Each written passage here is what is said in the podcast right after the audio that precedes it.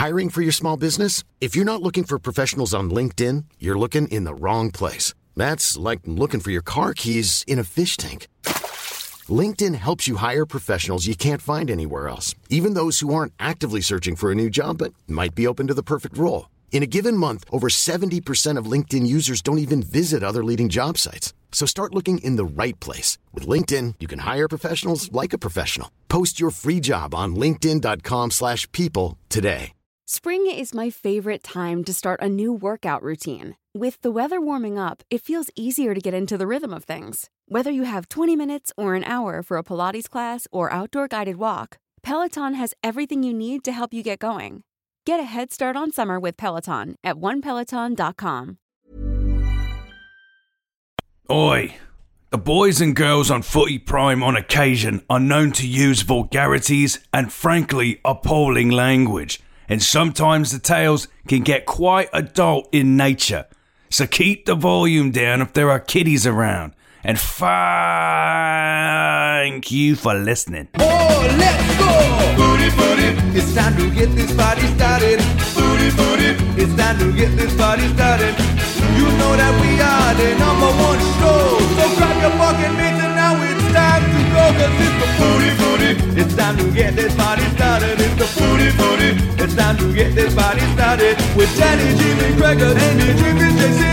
All we know and all we talk about is booty, booty. It's time to get this party started tonight. You're listening to Footy Prime News and Dubs, your one stop destination for footy news and dubs. Yeah, that's Amy Walsh. Footy Prime, your almost daily footy fix. No, it looks It's good. not. Fuck, It's like TSN hair. No, it's not. It is TSN hair. Is it? Yeah. It's Somebody pretty prime hot? hair now. Somebody hot at pickup school. No, I barely stopped the van. it's like, get Is, out. it, is the van still rolling when you get the kids out? Basically. There's only one one good door in the van anyway, so they have to go at the left side, the driver's side. It's ridiculous. into traffic. yeah, directly into traffic. So the breaking Life news this morning is that Wonga's got diarrhea and he, That's on he won't be attending Footy Prime today. A bad dose of uh, skanky sushi apparently last night. He's one big virus, isn't he? Isn't he? He is. Gets a lot of gets a lot of problems, that man. As feel like the uh, that long listeners ago. can probably understand and, and guess, he's been quite descriptive on the dark web this morning. We won't regale the stories, but let's just say Wonga, hashtag pray for Wonga. We hope you're okay, mate. We hope you're okay. Bad sushi. That's probably the worst bad food to have, isn't it? If you're going to get bad food, bad sushi might be the worst. Oh, it's got to be up there. Food poisoning is the worst. Was he at like an all you can eat sushi place? Or uh, There's, there's your problem. yeah. or Well, throwing up Royston, a, a hot Wonga's a man- curry. He's a guy who loves a deal. So when he sees 80% off sushi at the grocery store, he's like, how can I lose? Well, you can lose a lot of weight. and when they say this this white fish is delicious, oh no, that's salmon, sir. You probably shouldn't eat it. So it all goes Yeah. wrong. Anyway, Wonga, we hope you're okay. Um, all right, so th- later today we're going to be joined by Derek Martin, owner and president of HFX Wanderers, oh, who earlier this week revealed plans for a new permanent stadium. Now it's going through the whole red tape bullshit of municipal, provincial, maybe politics. I don't know. We'll ask Derek all about it. But the stadium looks fantastic. A permanent home for one of the CPL's real success stories so far. Um, they need it. They should get it. because course, there's always some assholes causing problems. Always, right? It always Mhm. happens. Someone's got to complain about something. So we'll, we'll talk about that with with Derek. uh, Is the stadium going to be in the same location, Sharms? Is that the is that the plan? Yes, I believe so. Right. The Commons, right? And and that's the issue. It's not so much about the stadium. The issues with these there's this group of do-gooders who have nothing better to do. Um, it's the location, I think, rather than the fact that there's a stadium being built. Right. Even though There's there's a been rare one there beetle- for the last what a five years, A rare beetle or something mates there or something. Yeah. probably. I'm You've got to say the Beatles, right? Ever since John was shot, Yeah. you got to do all you can to save the Beatles. Um, did you see this Alex Morgan tweet a couple of weeks ago? So Alex Morgan, Yeah. right, one of the greatest football players in the world, she sends out a tweet whining and complaining about this terrible challenge, this leg-breaking challenge that wasn't even given as a penalty in her match. And and Craig, you're just telling me because I haven't actually done any research on this. Um, she's been fined Mhm. by NWSL for for tweeting this out. Five But hundred it kind of opens up a whole Pandora's box, doesn't it? About is it okay now in in modern society, in modern football, to go on social media and complain about a challenge? I don't Obviously think it is. not. Obviously not. She got fined five hundred bucks. And it was a strange one because it was, you know, out of all the challenges we've seen, we've seen some pretty bad challenges. It wasn't that bad. Like she was like adamant it should like in what world is it that you, this isn't a red card and a penalty and all that? I'm like, well, I don't know. I think uh Dubs or Jimmy would have been pretty proud of that tackle. Yeah, I mean- I would have I would have gotten stuck in exactly like that defender. She takes a loose touch, the defender comes in, but it's the trail leg of the defender. So that would have been okay, say back when I was playing. when you were playing and Jimmy was playing. Yeah. You can't do that anymore, right? You're responsible for that trail leg. So is it a clattering challenge that's going to injure? I don't think potentially if her she makes the comment that if her that leg is planted that that could be like it's a hospital challenge, right? Like where she, like Mhm. that's those are ligaments gone. Um, but but that's the game. But I th- I think it speaks to a larger issue where it's the player frustration with the lack of protection from the NWSL towards its players. So this is their first year with VAR. Did you guys know that? First year, This is their really? first. Okay. This is their first VAR season Yeah. in NWSL. Right. Um, so she gets fined 500 bucks, which is which is nothing for her, but I think it's just historically sort of this locking of horns with the NWSL and the NWSL PA, where they feel like they're very much at odds and the league does not support the players. Hmm. And this was a sort of a bubbling over of that. I get Let, that. let me read I out the tweet, that. can I? Just um, I'll, I'll post this on the socials. But the Will tweet she says, uh, "In what world is this not a penalty and red card or even a foul? Completely reckless, and a leg going in for the tackle doesn't even get a ball when I cut her. Just glad I saw her coming and didn't plant on that leg, or I'd 100% not be walking today." Can you do it again Yeah. in Alex Morgan's voice? Um, with an accent. In what world is this not a penalty and red card or even a foul? How's that? Is that good? Is that Alex Morgan? Height of Or is it, condescension. should it be well more, done. maybe more whiny? In what world is this not a penalty and a red card? Oh my god! Tell us how you feel about it, Sharms, because I think your tone of voice tells us everything we need to know about how you feel about Alex Morgan. It's a contact sport, Alex. yeah. It's tough. It's a Yeah, tough sport. She needs to have I a just- better first touch. I just want to know what what are you what are you going to get out of it? a fine. What's what's the point? What's the point of posting it? Negative every match has got every match has challenges. Every match has got bad tackles. I mean, where's this stop? Is everybody going to start doing that? You, you're not going to change it. You can't change a decision. No, but the you point just look like a whiner right now.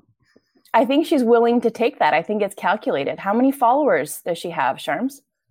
Um, Gazillions.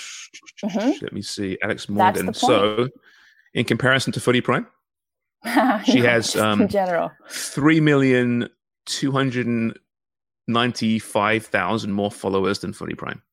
That's why you tweet. You tweet even if you're going to get raked over the coals. You tweet even if you're wrong, but you're speaking to an issue about player safety. Hmm. You know, may, maybe that's not the tackle, but she gets to have a platform because of all of her followers. And then this is a an incident where she's on the other end of it. So she's she's been vocal in the past about supporting Mana Shim about you know the all of the, the inquiry into the culture of abuse in NWSL. She was one of the leaders on it. So this is a, this is a different thing. Yeah, I sort get of that, she's she, I know, but she's well that she practiced in this. from. No, I I know, I, I get that, and I I don't think it's it's a good look either. But I think it's I think it's a calculated move with she, with three million followers. She's going to get everybody worked up into a lather, and this puts pressure on the NWSL. But that's my problem though with it. That's this is modern society and football, right? Get. This Hmm. this this I don't care. They, she could have had her leg broken, right? It could have been an awful. Could have been a freaking uh, gone for a throat. You don't go on social media. It's a sport. It's a contact sport. It's happened for forever. These kind of tackles. Deal with it Mhm. off the pitch. Confront the person. Give them a call. Give them a text. To go public, like come on. Where does it end? Now I'm she's with, got all I'm this Sharms on this. the, the, the player she I forget the name of the player who, who who tackled her hasn't got freaking three million followers on social media. Mm-hmm. right? Is, is this, is this online? Is this online bullying? Oh Christ, no! I think Why not? missing the Why point. isn't it? Look I- what she did I to me, my followers. Now take her on. I don't disagree with you, Sharms, that mm. she's fucking moaning about it. Like, Yeah. shut up. Just take it. It is a contact sport. Fucking deal with it. But the if you step back, the larger issue is this league continually undermining the players and not protecting them.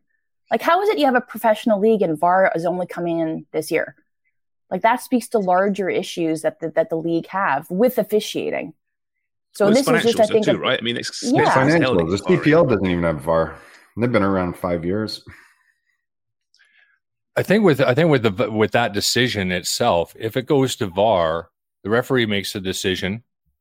Fine. Now it goes to VAR. Is it clear and obvious? No, it's absolutely not clear and obvious. So they're going to leave it alone, and I think that's the right decision under those circumstances with that challenge.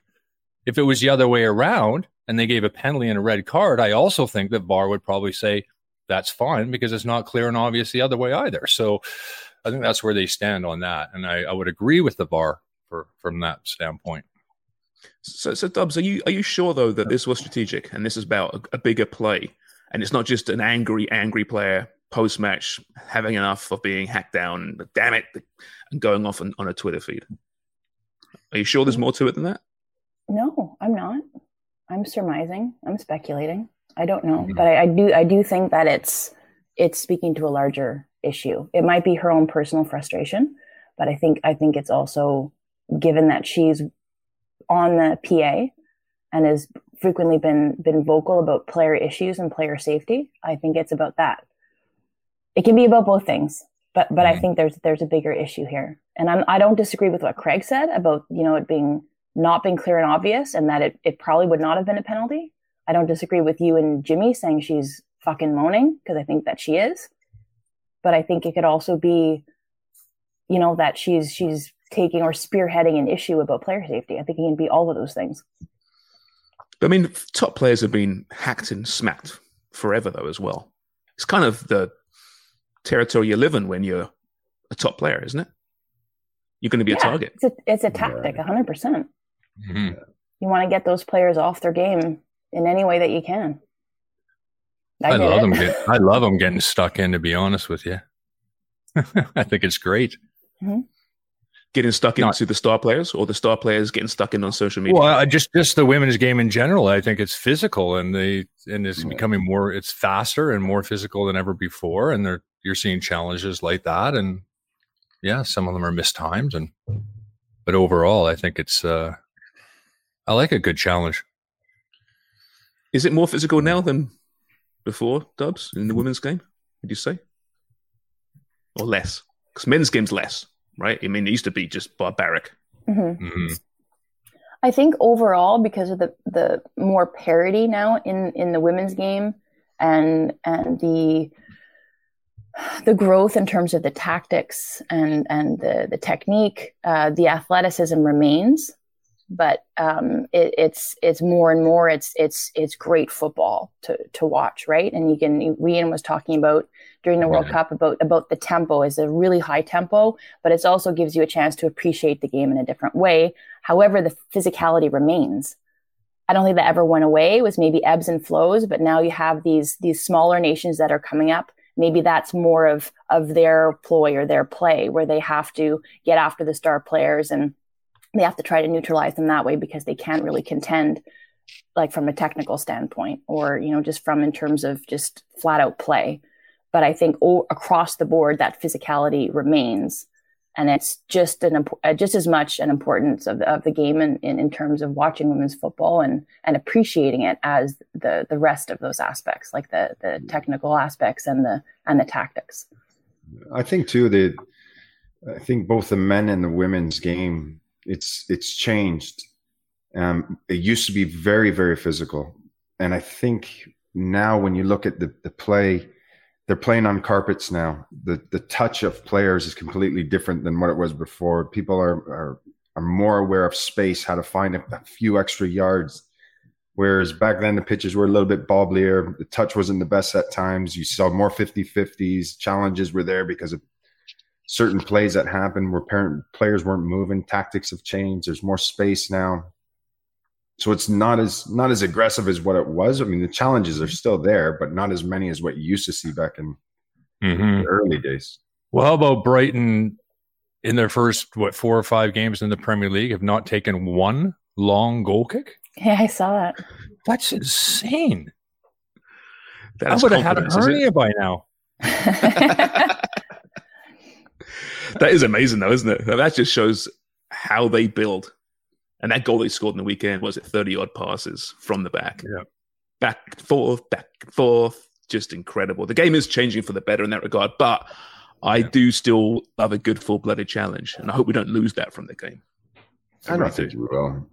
It's No. part of it. It's still contact. Mm-hmm. I tell you what, I saw I, Bernardeschi I think one of the on with the Wednesday. what the players do now with these challenges though is they know that getting the ball isn't enough so they go to ground feigning injury like oh it's been too, there's too much force applied and they try to get the referee to give them a foul because yeah they got the ball but there was too much force you know you see them feigning injury all the time for that sort of thing Yeah, but Dubs was right too when she was talking about the trailing leg. I remember used to my trailing leg. That was when you used to smash somebody.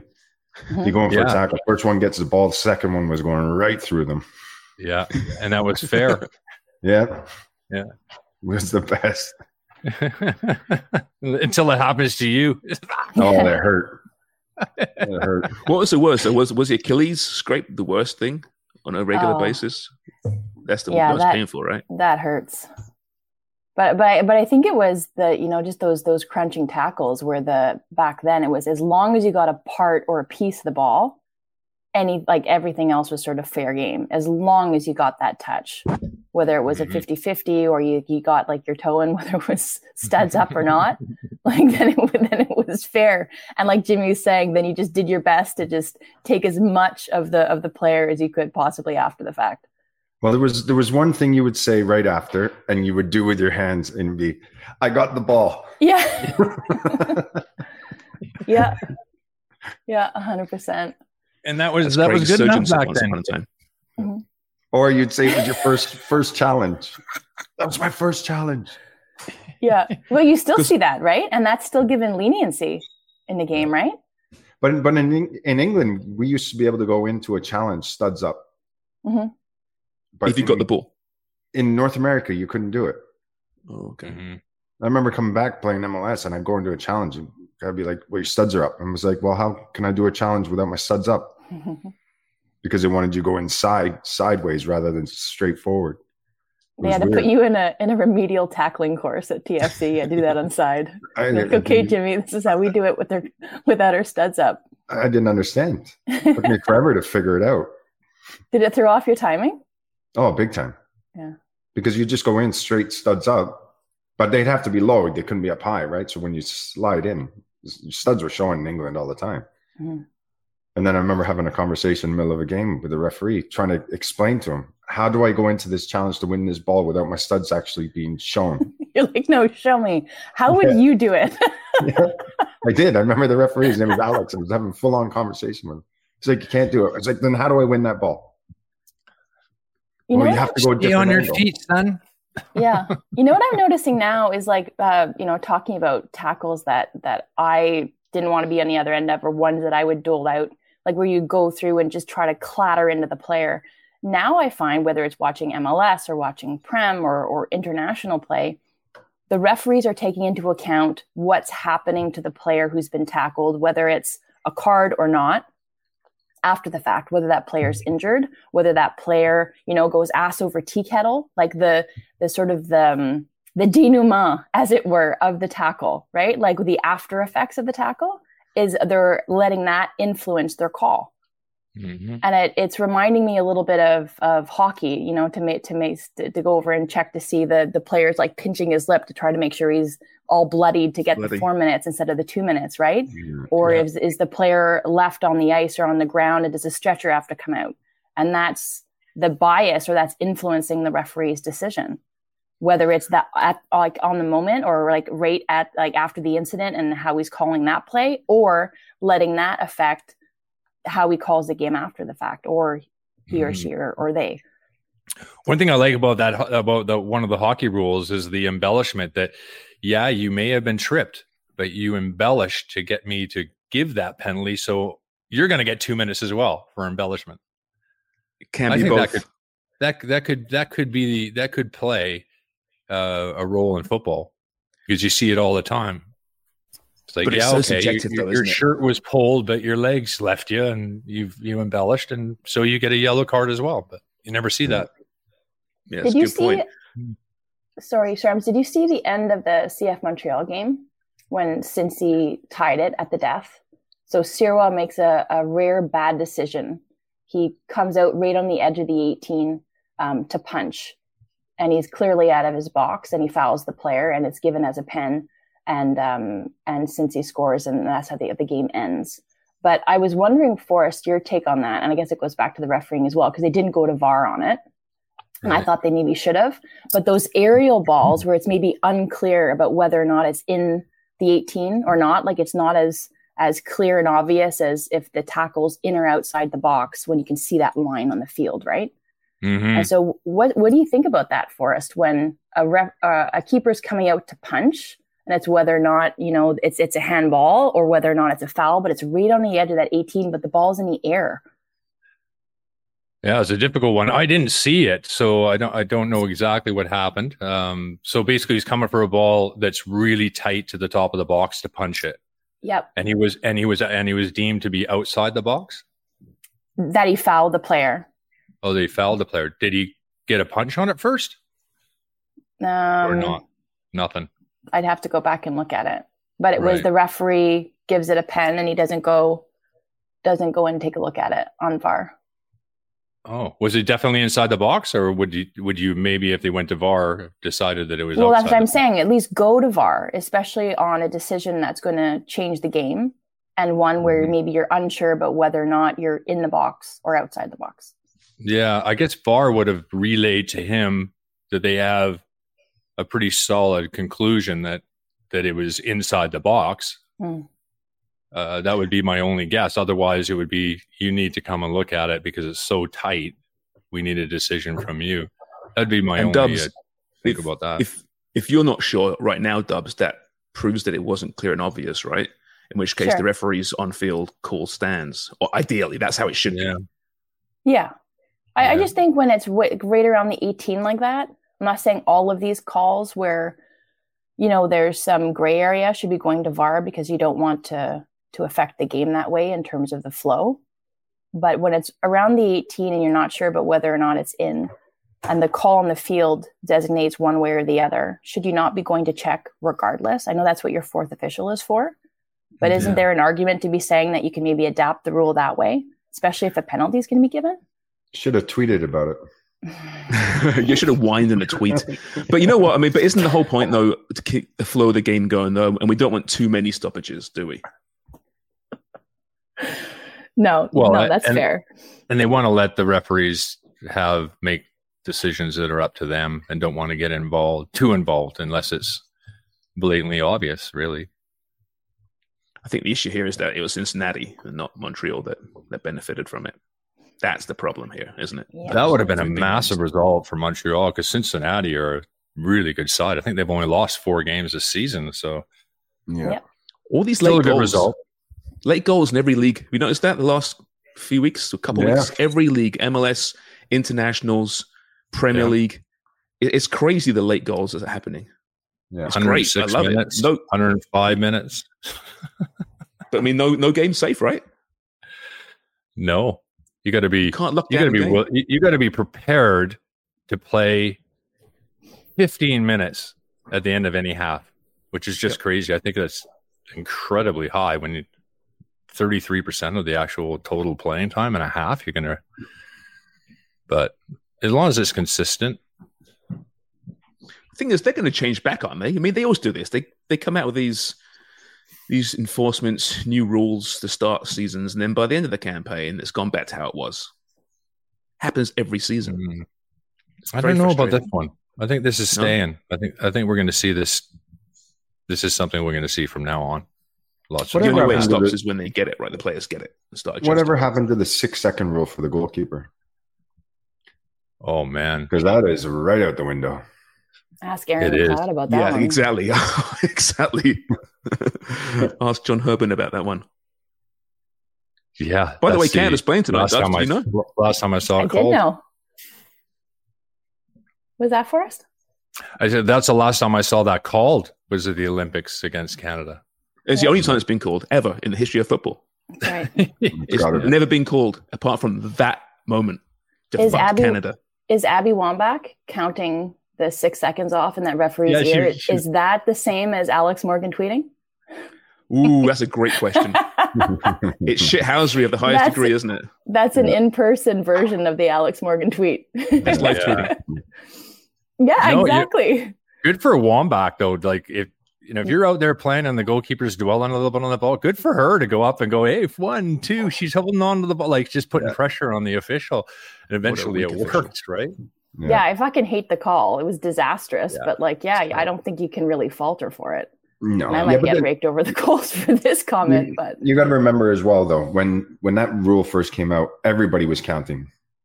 There was a lot of matches that you were playing where everybody was going one, two, how many Yeah. seconds? That's fifteen. Get rid seconds. it. Yeah, and you're everybody's staring at the ref. Mm-hmm. Ref's like, "Fucking hell, just kick the ball." I often think Canada getting screwed in that moment was more important than had they won the match. Just because the whole country was seething with anger. People that had never watched football before weren't watching that match. It was the States screwing over Canada once again, poor old Canada, but it got this this conversation in Canada and brought attention to that team. And it was such an important moment, as as frustrating as it was and how bullshit it was that Yeah. tournament, no one was talking about women's soccer or even men's soccer really that much in Canada at that point.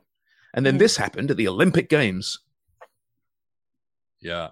There's some there's something about winning the bronze medal too, about as opposed to losing a final or you know, because the silver at that point, but to go out and win the bronze the way they did too, under those circumstances, I thought it was just it was yeah, it was it was a great storyline and it certainly added to the to the uh to the story um with that really bad decision. It's a great Yeah. point, though. Is it better to lose in the final or win the goal, the, the third place game? exactly. Exactly. What is Well, better? there's Like, that- it- there's that aspect to it, right? That you you win the bronze, but you lose the gold, and you end up with the Mhm. silver. yeah. But it's still a. But are we the only people in the from it. world that remember Canada won a bronze? Are we the only uh, No. only country in the world? You already you see, think England remember Canada winning the bronze in the Olympics in 2012, whatever it was. Sure, I think so. No. I don't know who won the bronze freaking three months ago. Oh, are you saying England, like the England women's team, or people who are invested in soccer, or like Just a football people in regular general. regular Football person on the people. street? Like even like World Cups, even men's, women's. I don't care if it's men's or women's. I don't remember who win when got bronze medals. Generally speaking, No, that's on you. No. Who won the last bronze? I have no idea. Probably Croatia. US? Yeah, Wait, in the men's or women's? I think so. Both. Who won the go- bronze in the women's? I don't even watch the men's. It's U23. It's a waste of time. It was the U.S. But a I World. Cup though. World Cup third place. Oh. What's that, Dubs? Sorry, I Who thought we the- were talking about the last women's. Okay, the Olympics. last World Cup, women's World Cup, which you worked on, by the way. Um, who won the bronze? Oh Christ! Who won the bronze?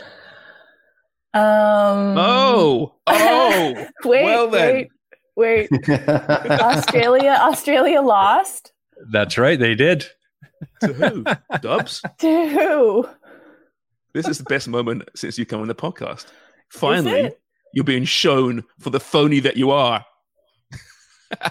Give me a second. We'll come back to it. I You know. Was it Holland? Was it the Dutch? Was it? See, I think there you go. Be right, Forrest. I, don't, I think Yeah, my point's unless, been unless, proven. unless it's you that finishes third and you get the bronze you, in that country, I think you remember it. But otherwise, quite clearly not. Oh my god! I do remember Croatia winning in '98 with Davor Suker when they, they came through, had an incredible World Cup, brilliant, and they won the the bronze. I remember that one just because it was such a Mhm. great story, and Suker was just off the charts. I Who won the there's a- bronze at the or Yeah. bronze? Who won the third place at the men's World Cup in December? Morocco? It was Croatia, wasn't It It was Morocco against Croatia, wasn't it? it? Who won the World Cup? Do you not think there's a difference though between Olympics and World Cups? I think there is Is there a difference? in terms of remembering who won the bronze and maybe the significance of the bronze. Probably right. Yeah, because there's more emphasis on on on the podium and and the medals Mhm. versus the World Cup. It's the winner and the loser, and then the third place match is a bit of an afterthought. Not that it's obviously too memorable, regardless. Apparently, I know. have you not figured it out yet? no, I haven't you did really. the game probably. You probably called just- the game. I'm just really disappointed in myself. I feel shame. Well, let's switch gears wanna- very quickly here. Um, Canada, Jamaica tonight. First Yeah. of, of their uh, back-to-back Olympic qualifying on the line. Um, I'm, I'm a little bit nervous, Stubbs. Should we be nervous? This Yes, is a very good Jamaica should be team, a lot better than we thought.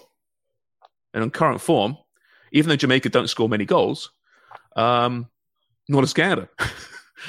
so, Mhm. what, what, what's your, your thoughts ahead of this one tonight? Sweden defeated Australia. Oh my god! there you go. The Sorry. Swedes, of course. The Swedes, Christ. The immortals, they call them. Sweden. yeah. No, so I yeah, think Jamaica, Canada tonight. Give us a little, uh, little concise preview of that one. hmm Well, I think it's it's this team and how they Canada and how they regroup, how they they you know they reframe maybe the World Cup. They they address it. They move on. And Bev was talking about their club environments is almost being therapeutic, and I think you absolutely have to look at it as as that. You know, you you move out of that team environment of the World Cup, which was so disappointing, and you go and you find joy again, and you play and you find success and you find your rhythm and you hopefully bring that back to the group. Um, but these are really, really important matches, and they, they they can't afford to start poorly or start the same way that they played at, at the World Cup. And um, st- still missing. I mean, the the great thing were the images of of Janine Beckie training. So that's wonderful. That that bodes well for this team. Um, Deanne Rose is out. Jayde Riviere is out. Small Knox, they should be back available for the next windows.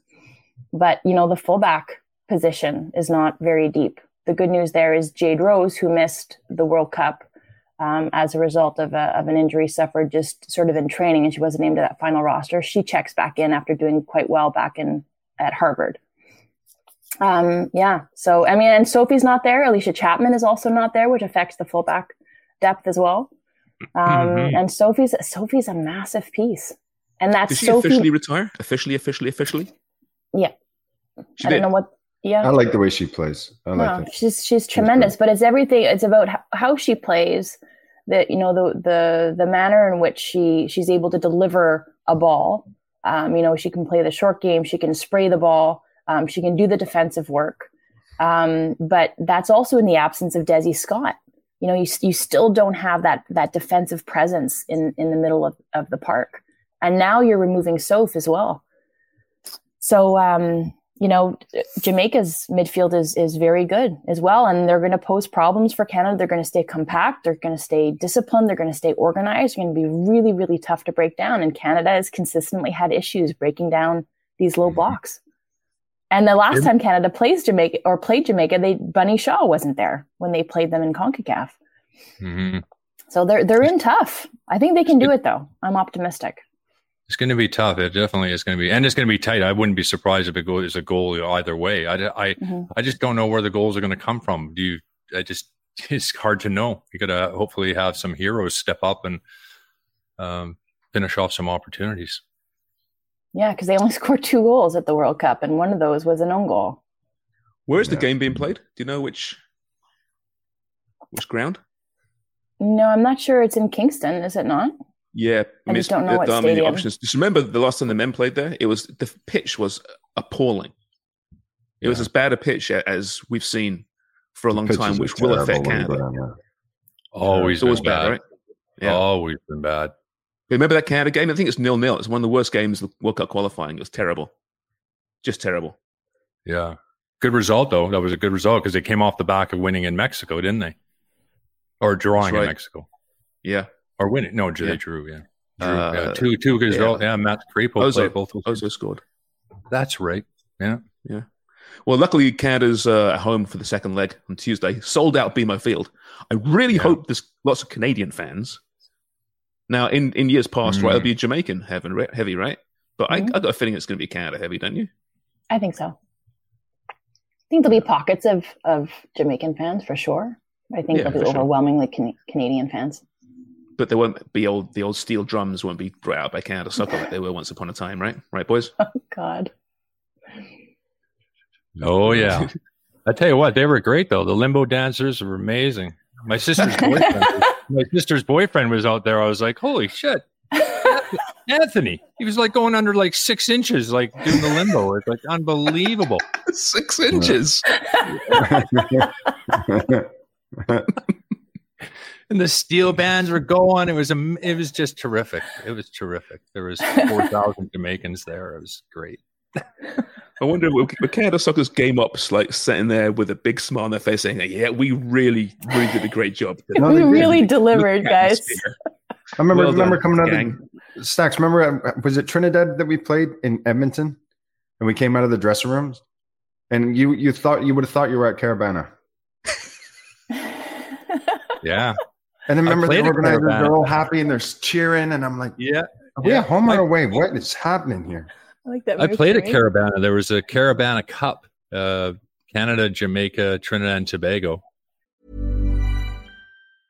I'm Sandra, and I'm just the professional your small business was looking for. But you didn't hire me because you didn't use LinkedIn jobs. LinkedIn has professionals you can't find anywhere else, including those who aren't actively looking for a new job but might be open to the perfect role, like me.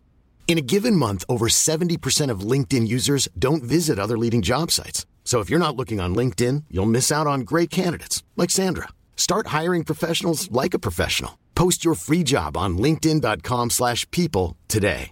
Spring is my favorite time to start a new workout routine. With the weather warming up, it feels easier to get into the rhythm of things. Whether you have 20 minutes or an hour for a Pilates class or outdoor guided walk, Peloton has everything you need to help you get going.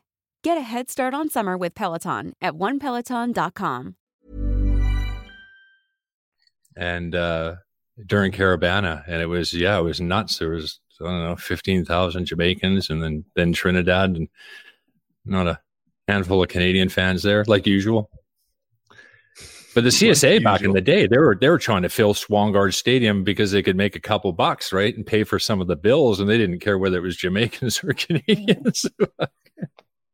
Yeah, Jesus. what an association, eh? Like Were they were Jesus they one of the were those kind of moments the, the low points for playing for Canada? Forget results, but those low points when you're at home and the support isn't there, and, and your actual governing body has encouraged the away team to get the support. It must have just been awful.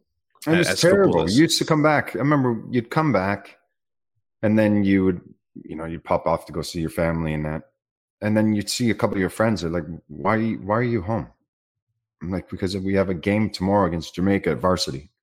And they're like, "What?" Nobody knew you were playing. They No. had no idea that games matches were on. No. And then you play the game and back on the plane. See you later. Yeah. It was horrible. I played one like home game ever in. Canada. Was What's fun? that? played one home game ever in Canada, and that was against Brazil in '94. Other than that, we were outnumbered by away supporters every single game. Didn't matter whether it was Guatemala, El Salvador, Jamaica, Honduras. Yeah. Remember a few years ago that that game in Montreal.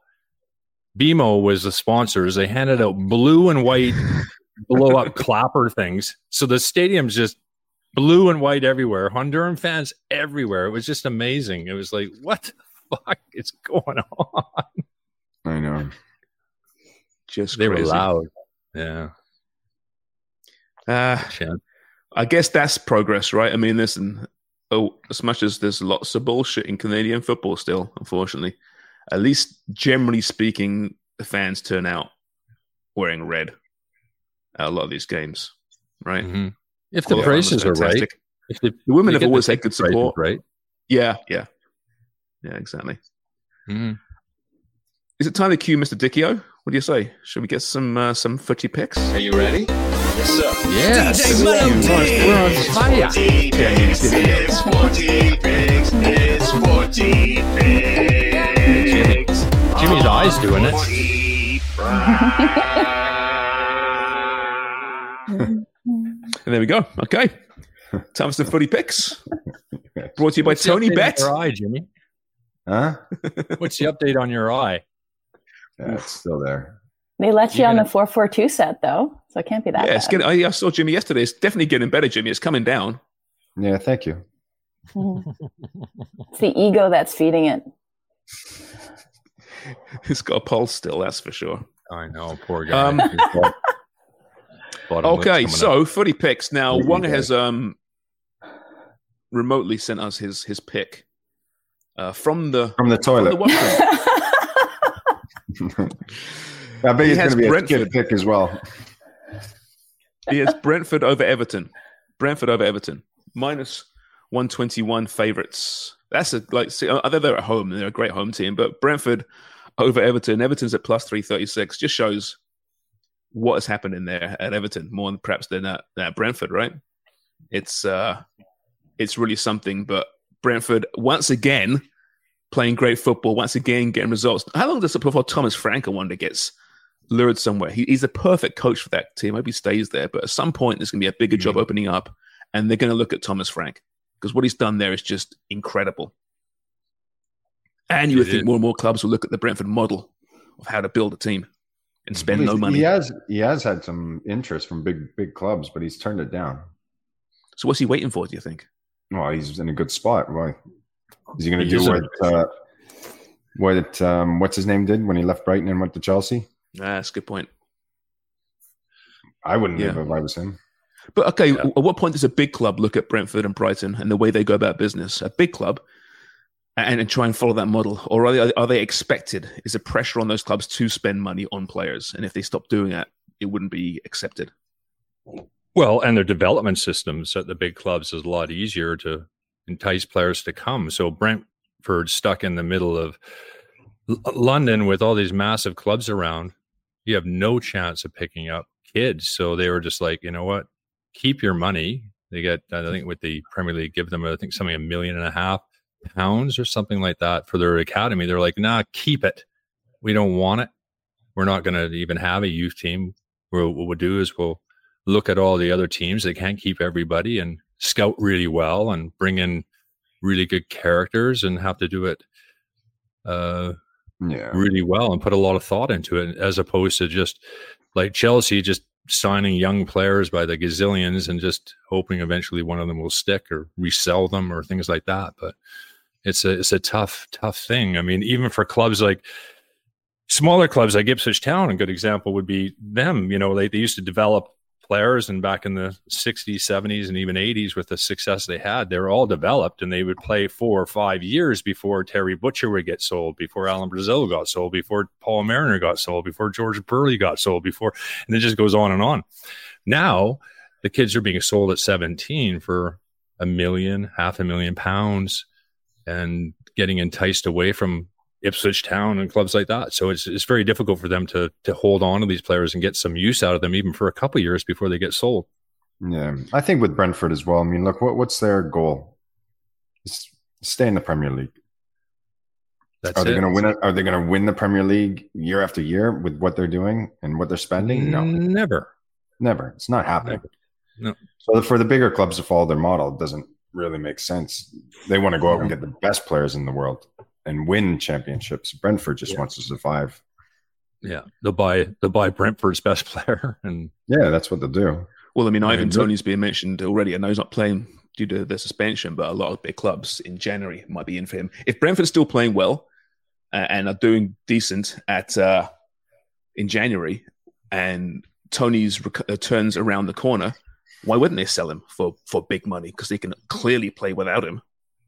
Mhm. put a Yeah, bet on it. cash in? Put a bet on it. yeah. what are the odds? We should look at that. Maybe look at that next show. What are the odds on Tony Tony, bet? uh, uh, Ivan Toney's Tony. Oh, it's something there, isn't it? Tony bet. He has Love his it. own company. All right. Um, so we're doing the uh, players and uh, non-players uh, parlay so far. So we've been doing these parlays since the season began, um, and we are at. We start with five hundred dollars in the kitty. We're at five hundred and sixteen dollars, having won both our parlays last week. Pretty, Yeah. pretty good, boys and girls. All right. So JC, you're next uh, for the non-players. Back in Won the pick Brentford. What are you thinking? Where are you going? What? Uh, well, and it, you know, when I was looking at a lot of different angles, you know, right, uh, equilateral, uh, isosceles, Acute. um, acute, uh, a sweet, uh, salty.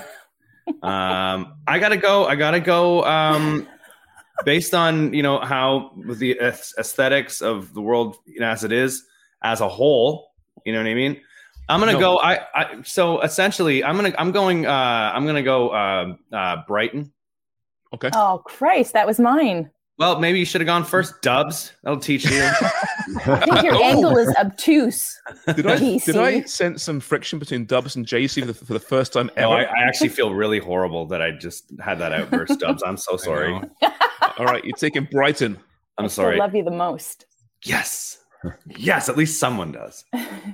Everybody. Okay, where am I going this weekend then to finish off this one? Oh, Villa Brighton. That's a that's next week. Sorry, that's next week. That's a great game, by the way.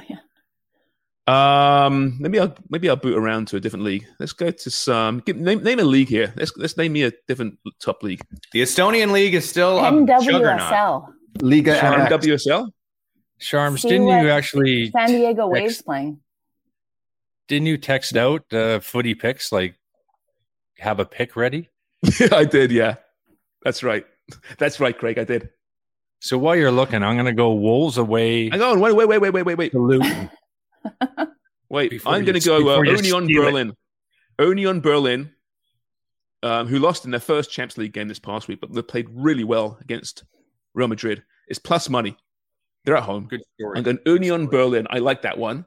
All right. So, so Craig, just settle down. So our non-player parlay comes in at plus 445. Brentford to win, Brighton to win, Union Berlin. So a $5 bet makes us a mean $27.25 on tonybet.ca. Place bet. Thank you very much. All right. Um, oh, by the way, our supporters club, please let me know, let us know through Twitter what uh, your your parlay is for this weekend. Um, to our players now, Craig. Yes, Craig. Where are you going? What Our supporters keep pl- picking Chelsea. That's the problem. Yeah. I'm going uh, Luton at home, losing to Wolves. okay. Yeah. Plus money on the road for Wolves. Plus one twenty five. A smart Mhm. bet. I don't see Luton getting any points at all this season, which would be kind of cool, wouldn't it? Yeah, this one worries me a little bit because Wolves aren't great, but But they're not bad. they're not bad. Um, Dubs? Are. I'm gonna go. excuse me. I'm gonna go Newcastle over Sheffield United. okay. Magpies over Sheffield Good one. United. Good one. yeah. That's a Let me good just one. find this here. Where is it? Where the hell is it? There we go. All right, Newcastle over Sheffield United. Minus 217 Newcastle are paying here. So big favorites in this one. And uh, Jimmy's got a look. Jimmy's got a Man City look on his face. No, I'm going to go completely different. I'm going to go Liga MX. Oh, Mm. prick. I got And I'm going to take Santos Laguna to beat Necaxa. Mm. Santos Okay. are at home. Decent little football inside. Fancy them. Santos Laguna. I'm trying to find this. Okay, over Please with Necaxa. So minus 166 faves in this one. Okay. So that parlay, pretty decent parlay too. That's Wolves, Newcastle, and Santos Laguna. On Tony Bet, you parlay those together, you got plus 426. So $5 will pay $26.30. Right. Take it. All right. On. I like All right. it. We're building the casket for Craig, or maybe it's Wonga's casket, given the diarrhea.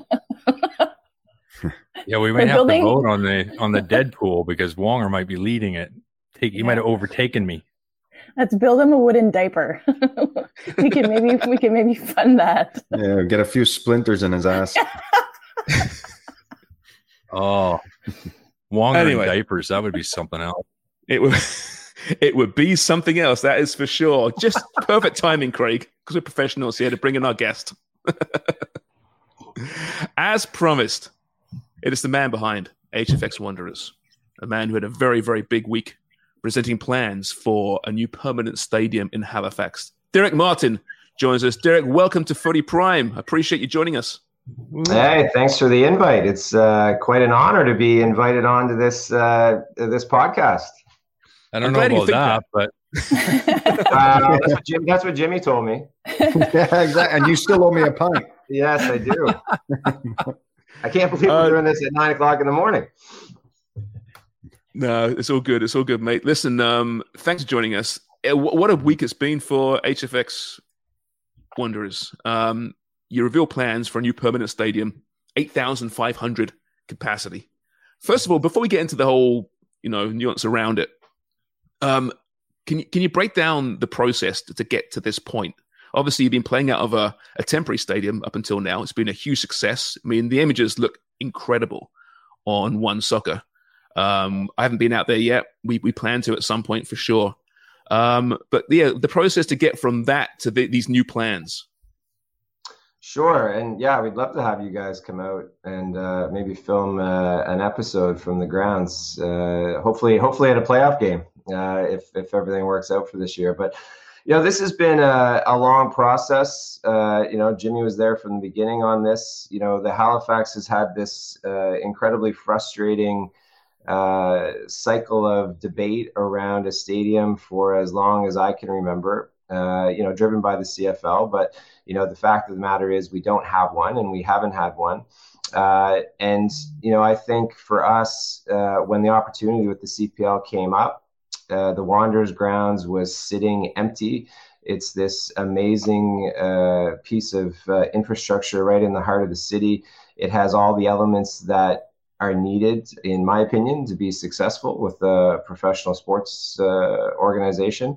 And uh, we decided to to kind of put our money where our mouth was, and instead of continuing this ongoing debate of, you know, we think this can work, we think this can work, we think this can work, we wanted to prove it would work. So, you know, we we put up a, a pop up stadium, and and we went the temporary route just to prove uh, to the powers that be in the city in the province that you know, this would solve, in my opinion, the stadium dilemma for Halifax. It was right sized, it was in the right location.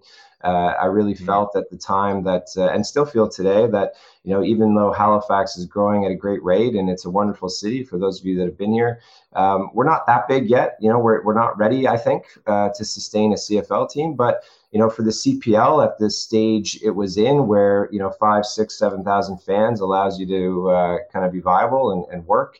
It was the right opportunity. Uh, and it's uh, certainly for a city like Halifax, it's growing. Uh, and adding 20,000 people a year and, and adding a much, a much more diverse uh, population today than it was five, six, seven, eight years ago. You know, soccer is the right thing because it's uh, it's much more um, accessible, and and the people that are moving here know that sport and understand it. It makes them feel comfortable uh, in a new city. So, you know, all of those factors led to us, you know, thinking it was the right idea. We had a three-year plan. uh, a little thing called COVID kind of got in the way of that three-year plan. And you know, after year one, we were shut down and you know didn't have a chance to kind of keep proving that uh, we thought it would work when we weren't allowed to bring people into the stadium. But you know, here we are now, six years later, and the time has come for us to say, hey. You know, we did our part. Uh, we've invested a pretty significant amount of money to to prove a point and to have this temporary stadium there. Um, as as as romantic as it is and as great as the images are, um, you know, Jimmy can attest the uh, the locker rooms and the the amenities there are are, are a little bit wanting. Uh, although we do have we do have running water in the locker rooms now, so so that that does help. um, but but it's certainly not an appropriate facility uh, for for either our teams in the CPL or uh, you know we've we've made tons of overtures to uh, Canada Soccer to bring some of the national teams here.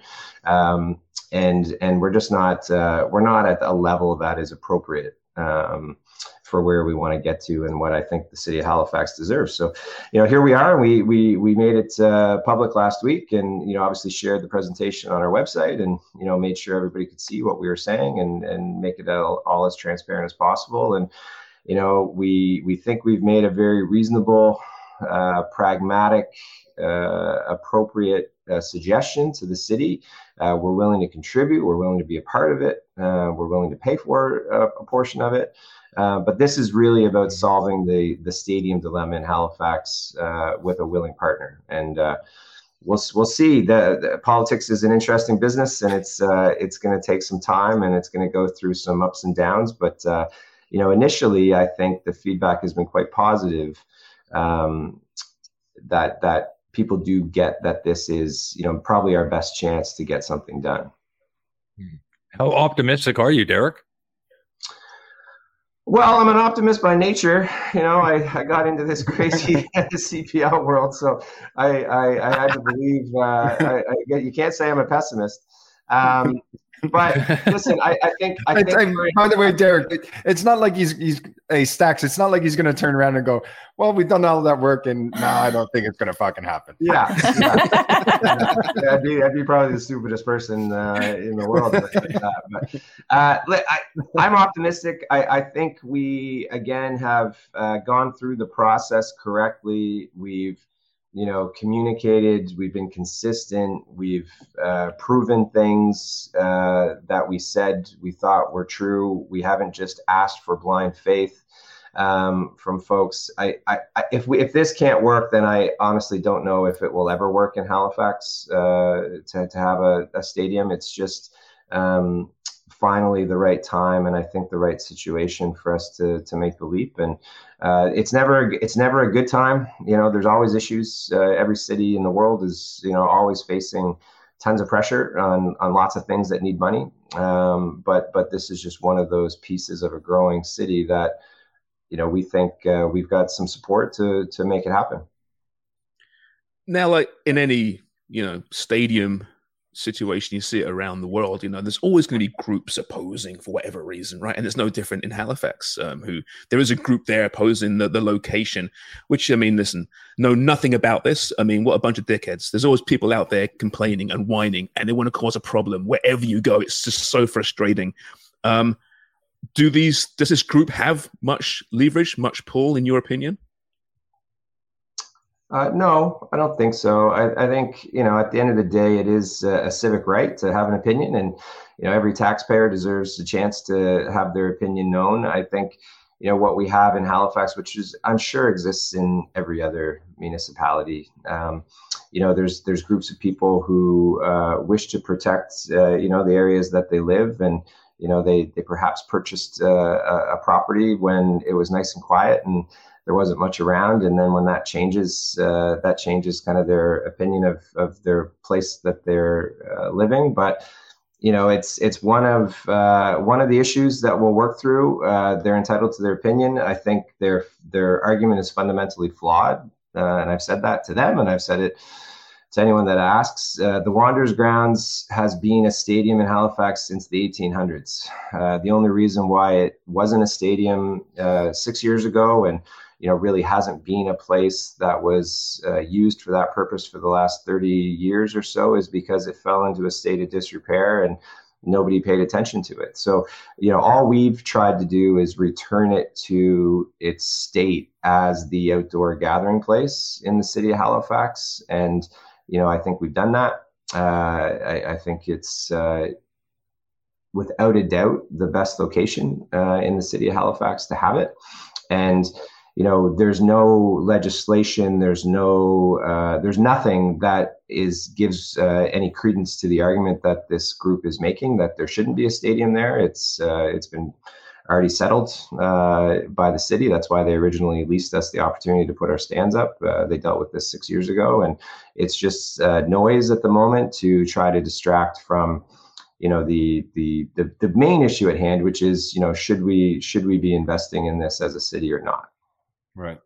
Yeah, but when I think when you look at it as well, and you know, they're talking about the noise complaints, and you you've got what say roughly 14, 15 home games. Yeah. Throughout 365 days. Yeah. And I don't understand what the big issue is. And I mean, for me, when when I see a stadium like that that you're putting together, it's not going to be solely just for the Halifax Wanderers. It's going to be community as well, which other sports and concerts, and so the whole community can actually enjoy this stadium. Absolutely, and it's uh, you know we're at a as I mentioned, the city's growing at an exponential rate, and you know when you're growing, you need more uh, recreational facilities. So the idea that uh, all the youth soccer players in in Halifax and on the peninsula, we have one indoor field uh, to service a city of what's now over 500,000 people. So you know, you guys know what it's like in Toronto. You've got multiple facilities that uh, you know folks can go to and keep working on you know, if they're if they love field sports and they're not hockey players and they want to do something in the wintertime in Canada, you know, you need indoor uh, field facilities, and you know that's that's one other aspect of this is that you know by by putting in the turf which is you know a bit of a contentious issue but yeah. unfortunately it's the reality of where we live and and being in canada and our unique situation in halifax it certainly services the needs of the community in a much better way than yeah. you know, leaving it grass, which we'd all love. Every you know, the grass is awesome. It's it's it's magic. It's it's amazing for the players. It's amazing for the fans. It's awesome, uh, but it's it's problematic. Um, yeah. And uh, you know, sometimes in, in this world, you got to make some choices that are tough. But uh, I, th- I, think that's the better choice in the bigger picture for yeah. you know making this a, a truly community facility. Yeah, I think some people forget as well that what a stadium does bring is that yes, it brings events, but it, it also helps the local businesses because of that location. It's right downtown. All the bars, all the restaurants, shops, everything's right around there. So the, the local community businesses actually thrive from this coming into the community. Yeah, absolutely. It's uh, you know, and, and we we really lacked in Halifax any summer uh, sports and entertainment options. You know, we we yeah. do a good job in the wintertime. We've got a great arena downtown, seats 10,000 people, Scotiabank Center. Uh, it's got the Halifax Mooseheads Junior Hockey. It's got Halifax Thunderbirds Professional Lacrosse. You know, they're doing concerts all the time. They're doing a great job of, you know, bringing people out and giving people entertainment. And that's filling up the bars and the restaurants and the hotels. And, you know, for so long, there was nothing in the summertime that did the same thing. So, you know, we've been able to fill that void um, and help uh, help all those businesses who are you know contributing a lot to the coffers of the city. Uh, you know, keep keep their businesses uh, thriving. They should start a petition. That's what they should be doing. Help you out. Well, they've all signed uh, letters of support. Um, you know, we hmm. submitted that as part of our presentation last week. We had, uh, yeah. you know, and we, we they were the first 25 we asked all agreed to send letters i'm sure we could get you know 75 more um, but it's uh, you know, it gets a little frustrating because this just does feel like a bit of a no-brainer. But uh, but you know, you just have to do you do have to keep working through the process. Yeah, Derek, how long, or if this doesn't work out, can you stay as you are? or Can the status quo with the stadium being temporary? Can you can you live with this, or is this something that you have to have?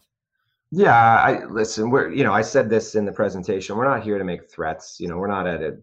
We're not we're not an NFL team that's gonna you know say, hey, if you don't build us a new stadium, we're moving to you know another city of millions of people that are gonna build us one. But we're we're a part of the community here. You know, we've got an amazing fan group. Um, we've we've got something special going in Halifax with this team. So. Mm-hmm.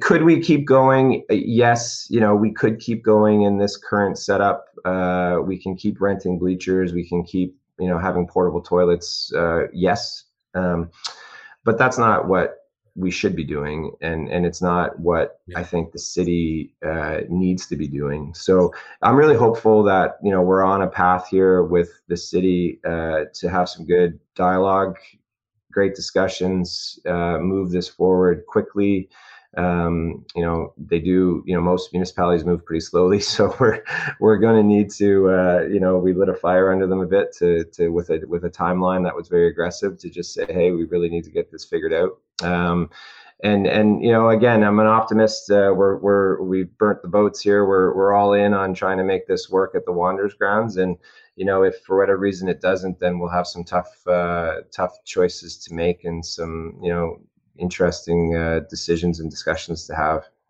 Now, what about on on the pitch? You guys are playing some very very good football. What a great game that was the other night against yeah, that was fun. Ottawa. I don't know if and, and if any of you guys saw that match, the ending was ridiculous. Mm-hmm. What a mm-hmm. match that was! You must be extremely excited the way the team is performing right now and how they're playing.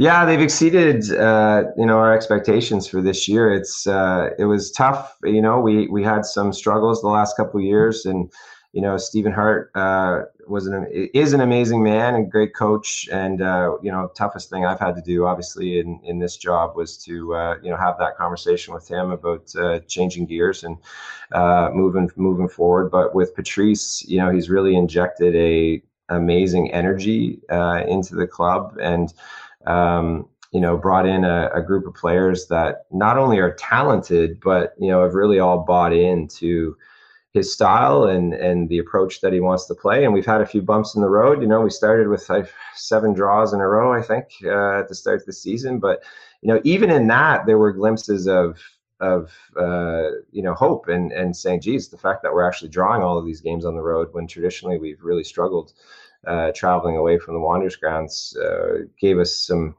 you know, good uh, a, a, good inkling, I think, on what was to come. And you know, they really turned it around in the middle of the season. We had a bit of a, a bit of a bump there with uh, a couple of losses uh, to York and to Calgary at home, which were tough. But um, yeah, it's uh, it's been a lot of fun to watch them, you know, come together as a team, and you know, they're playing an exciting, you know, really nice to watch brand of football, which you know, I think our fans certainly appreciate. And even though there's a few losses in the season, it's it's been a lot of uh, fun to to watch them grow. And a couple of players have just, you know, I think uh, really really stepped up and, and done an amazing job. So, uh, yeah, we're excited. Three games left. It's been a great season. Uh, can't believe we're still here, three games to go, and we're you know we we could finish second or we could miss the playoffs. It's a it's a wild yeah. uh, it's a wild situation. Yeah. So tough game, uh, tough game against Vancouver coming up uh, tomorrow, and and then uh, our final home game against Forge uh, the week after that, and then we'll probably have a much clearer idea on where we where we where we where we sit and where we might end up. Yeah, up to fourth in the table at the moment. It's been a, a, great campaign, great story as well. And you know, comparing it to Toronto FC, that first year at Toronto FC, the first few years, it was a great party. That's why the fans came for the party, and then they they learned about the sport. They became sophisticated fans. Are, are you noticing that in Halifax now as well? I mean, it's a great party. There's no doubt about that. But are the are these football fans becoming just that football fans and, and learning the nuances of the game? Hundred percent. It's been really interesting to watch, and uh, I would say that's exactly what's happened here. Uh, we we started out as an event. You know, I'm an event guy by by trade. You know, we tried to create a bunch of events that people could have a lot of fun at. Uh, you know, there's a giant beer garden, the patio, there's the kitchen. It's it's about having fun, and you know, I still think that's really important, especially for all of us as we grow soccer in the country. Um, you need to bring in people who might not love the game yet, but just uh, are looking for a really fun experience. And then, as we've seen, as you just said, they do grow to love the game once they get into it. And I'm I'm one of those people too. You know, I've I've not been shy about saying I didn't play this sport growing up. I was the other football. Um, uh, it took me a while to kind of appreciate it, but now that I now that I've been watching so much, and you know, I've kind of had a, a, a, crash course in uh, watching a ton of soccer over the last few years. You know, once you understand the nuances and the little games within the game, it becomes a fascinating sport to to to study, and the fact that it can change so quickly, and uh, you know teams that maybe are are not as strong as the other team, but they can just play a style that allows them to wait and kind of hunker down and then strike back and and it's it's really just the drama like we saw the other night when the Ottawa game is it's it's amazing. So, you know, we have seen it our fans now, you can hear it in the stadium, you know, when a you know, I, I, I used this example a few weeks ago, but I remember there was a play where Dan Nimick uh, you know, made this really subtle defensive play to kind of just step in front of a guy and stop it. And our whole stadium kind of cheered and and and and went up. And and that wouldn't have happened five years ago because they would be like, oh, what what did he do? He just he, he didn't do anything. But now they kind of understand you know the the the two steps ahead type of plays that uh, change could potentially change a game, and uh, that's been cool to watch. Well, Derek, it's been one of the success stories of CPL so far. Um, you need a stadium. Hopefully, you're going to get a stadium permanent. Um, it's the right thing because Halifax, let's be honest, needs uh, a stadium. Thank you so much for this. Really enjoyed it. Uh, we'll yeah. have you back on, I hope, in, in the very near future. Yeah, anytime, guys. Thanks for uh, thanks for the time to chat, and uh, best of luck. Thanks so Thanks, much, Derek. Take care. See you guys. That is Derek Martin. Owner, president, Halifax Wanderers. It is a great story, guys. Um, you, you just watch the images each week in, in the CPL. I mean, Jimmy, yeah. you've been there. You've coached against them. Yeah, you know what it's, like there, right? That's a proper Honestly, football crowd. It feels like. Yeah, I'm telling you now. If anybody can take a little road trip and go watch a, a football match, head out to Halifax. The location's amazing. It's right, right in the city. Mm. You know, they got some great bars and restaurants, and you walk walk up and over the hill, and there's this great little stadium that's uh, that's really really cool, and it's a it's a great place to play at, great place to watch a game, and they've done a terrific job there. You know, Derek's done, worked ever so hard to to get it where it is today, and he's in a position now where he can, you know, present a, a stadium. So it's uh, it's great to see what they've done out there. It's amazing.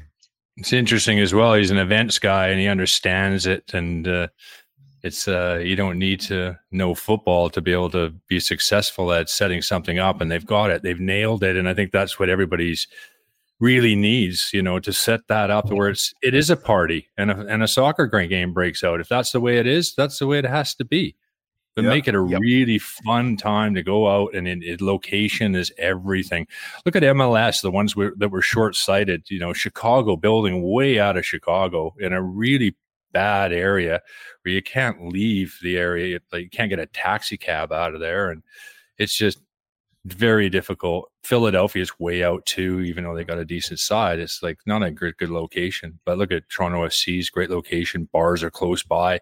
You create that culture, and it's a it's a it's hard to do, I guess, because you you need to be in that right spot. And in Halifax, they need to be there, and it's a great location. Yeah. But they're obviously getting some fight back. Yeah, but that's that's the thing too, and you know some people don't realize our our sport's an urban sport. You need to be right in the mix. You need to be around the restaurants, the bars. Everybody goes in, packs, socializes, marches over to the game. American football is a little bit different, where they like to tailgate and, and they'll mm-hmm. drive anywhere to watch the games. Where our sport around the world, it's it's got to be in the city. It's got to be vibrant. It's got to be happening, and that's what makes it work. Well, you look at some of those great grounds in in England, right? Uh, and you see the aerial shots and there's literally they're actually on on residential streets and across the road is the the ticket gate right? It's, or it's just amazing. garden. Yeah like exactly Luton. right? Yeah. What is it the right chance somebody's backyard. There was we can see you in the bath. in kenilworth road at the first game this year there were chants oh i think from the opposing team saying we can see you having a bath yeah. can see you having a bath because they can look into the windows of the house opposite the ground and some guy yeah. was having a bath. Oh, we see right in. Oh yeah, amazing. Uh, listen, we're out of time. Uh, so yeah, Derek uh, Martin, thank you so much, and really good luck with the rest of the season. You know, CPL's been been on the pitch. I think success for sure, and uh, it's good to get fresh fresh faces in there. Another team doing something. So uh, it'd be great to see them mm-hmm. in the playoffs for sure. Uh, all CPL games, by the way, you can catch on Fubo TV, and you can still subscribe FuboTV.com slash footy prime. You can save at the moment as well to get all your, your CPL and your Premier League from England, the other Premier League at the moment as well. Uh, Dubs had the jump, unfortunately. She's got uh, other duties. But uh, Craig, Jimmy, JC, thank you so much. Wonga, we're thinking of you. Uh, if you do need help to get up from the can, just give us a call, and Craig will be right there. Yeah, won't be out. Not even the, light, right. the sun hasn't come up yet. It's still dark. Craig's in Vancouver, by the way, and it's bloody early. All right, everyone. Uh, we'll see you on Sunday for this just in. We'll recap the weekend games. And then, of course, on Monday on OneSoccer, stay tuned to our social feeds. We'll be asking you some questions, and we want your feedback regarding some pretty juicy topics for Monday's show on OneSoccer. All right, keep buying newspapers, and cheers very much for listening. Follow us on Twitter at footy underscore prime and on Instagram at footy prime IG. Nice done, fellas. That's a great show.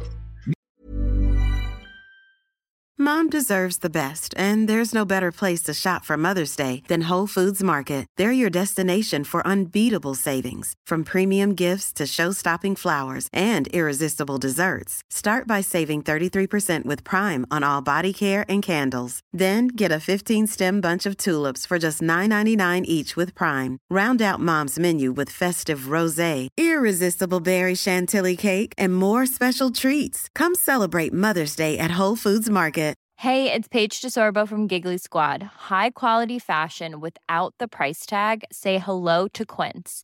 I'm snagging high-end essentials like cozy cashmere sweaters, sleek leather jackets, fine jewelry, and so much more. With Quince being 50 to 80% less than similar brands. And they partner with factories that prioritize safe, ethical, and responsible manufacturing. I love that. Luxury quality within reach. Go to quince.com slash style to get free shipping and 365 day returns on your next order. Quince.com slash style.